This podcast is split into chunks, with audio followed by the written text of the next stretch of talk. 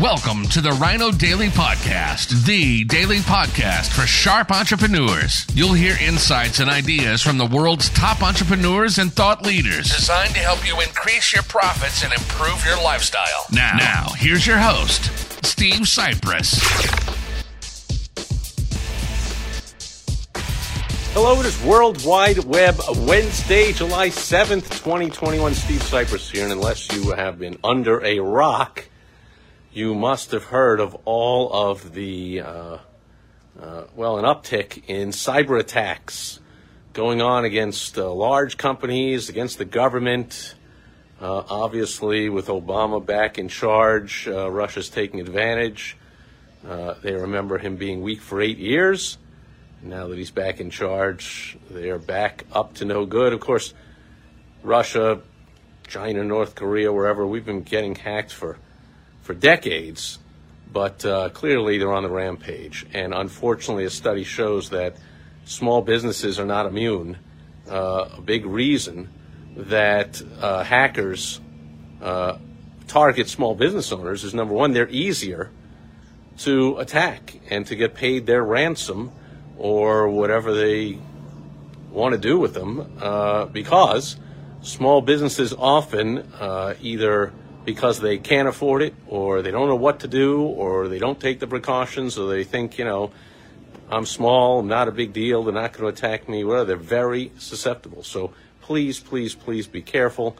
Uh, not nearly enough time uh, in a video here to go into detail about all the different kinds of attacks and everything you can do about it. So please contact someone in cybersecurity and get an audit done of your business, find your vulner- vulnerabilities, and patch them up.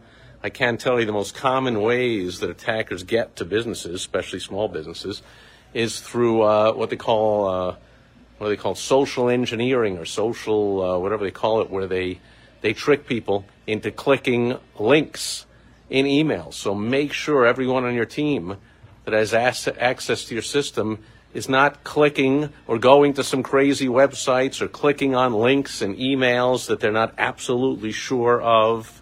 Uh, make sure passwords are strong. Uh, again, get a uh, an assessment from a cybersecurity expert, because uh, small businesses go out of business all the time, but it is definitely accelerated to hear that any small business that is attacked, uh, sixty percent chance that less than a year later, completely out of business. So if you're happy with your business and you want to keep it, uh, please uh, get your cybersecurity in gear. You know, I remember my first multi-million dollar business uh, way back in the eighties when, uh, uh, you know, P Cs were just starting to come out, and they certainly weren't in every home, and they certainly weren't in every pocket. Like, I'm recording this on basically a P C, an Apple iPhone. Uh, certainly very, very few people had computers, but I do remember back then, uh, once a week, we uh, religiously uh, backed up all the data in the system. So I'd sit there on a Friday night uh, for a couple hours, putting in floppy disks. Uh, I don't. I remember having boxes and boxes of them, twenty, thirty, forty discs to back everything up. And then we had another twenty, thirty, forty to do it the next week. And then week three, we erased the first set and uh, and rewrote over those with the new backup and so forth. So we, we always had two backups, basically. We didn't want to record over uh, the only one we had in case something went wrong during that backup. And a lot of things went wrong in those days with computers. Now it's easier than ever. Uh, to really, to do some things to be fairly secure. Most of all, though, it's about behavior.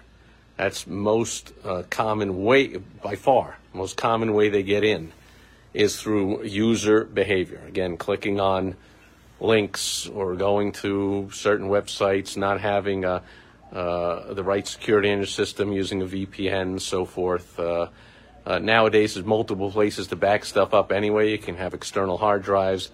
You have multiple cloud uh, places you back stuff up, combinations. Again, please get it checked out. This is uh, not going away. It's not. I don't think it's it's really, well, it's not going away anytime soon. The government is doing a, doing a horrible job of making sure that all the cloud servers have security. And uh, uh, I was talking to somebody and they say probably the reason is because these cloud servers, whenever there's a hack, They don't pay the price. Their users do. You know, wherever you get your data from, when they get hacked, you're the one that goes out of business. You're the one that has to pay to get everything. And there's no backlash. Even their stock price only goes down a little bit for a small dip, and then it goes back up again. So they have no incentive, really, to put lots of money and effort into beefing up their security, because it's us. It's the users that really suffer when they're hacked. I mean, they recover fairly quickly, and they don't even lose customers. People just say, oh, you know, businesses say, we were hacked, we have to do something about it. But all these servers, uh, you know, uh, number one, if not the only role of a government is to keep its people safe. And this is one way government really can step in and uh, make sure that these uh, these servers, these uh, online cloud-based servers where all the, uh, a lot of the software is, a lot of the data is in the cloud, and they are really unsecure and so complex. And when you click on accept to the terms and conditions, of course, you don't know how to really assess the different cloud servers and what's going on. And this is one place, I hate to say it, but this is one place the government really should get involved. Pretty much the only place the government should be involved in our life is our safety, our security. And so, uh, you know, Russia uh, is up to uh, more no good than ever. You know, this is the new warfare, basically. You see everything moving towards this.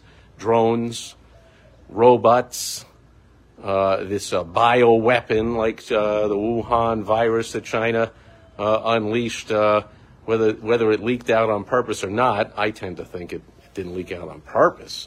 Uh, but once it did, man, they unleashed it on the world. That's a that's another chemical weapon. You know, the days of armies and soldiers and marching and tanks and, and uh, guns and ammo, like, you know, I mean, we still have lots of, we still put lots of money into it, um, but it's becoming less and less important as the world moves to uh, automated warfare, uh, including the drones and robots coming soon, um, but also this, this online hacking um, can be the worst thing for a small business. Again, big business puts a lot of money into this stuff, and even they get hacked.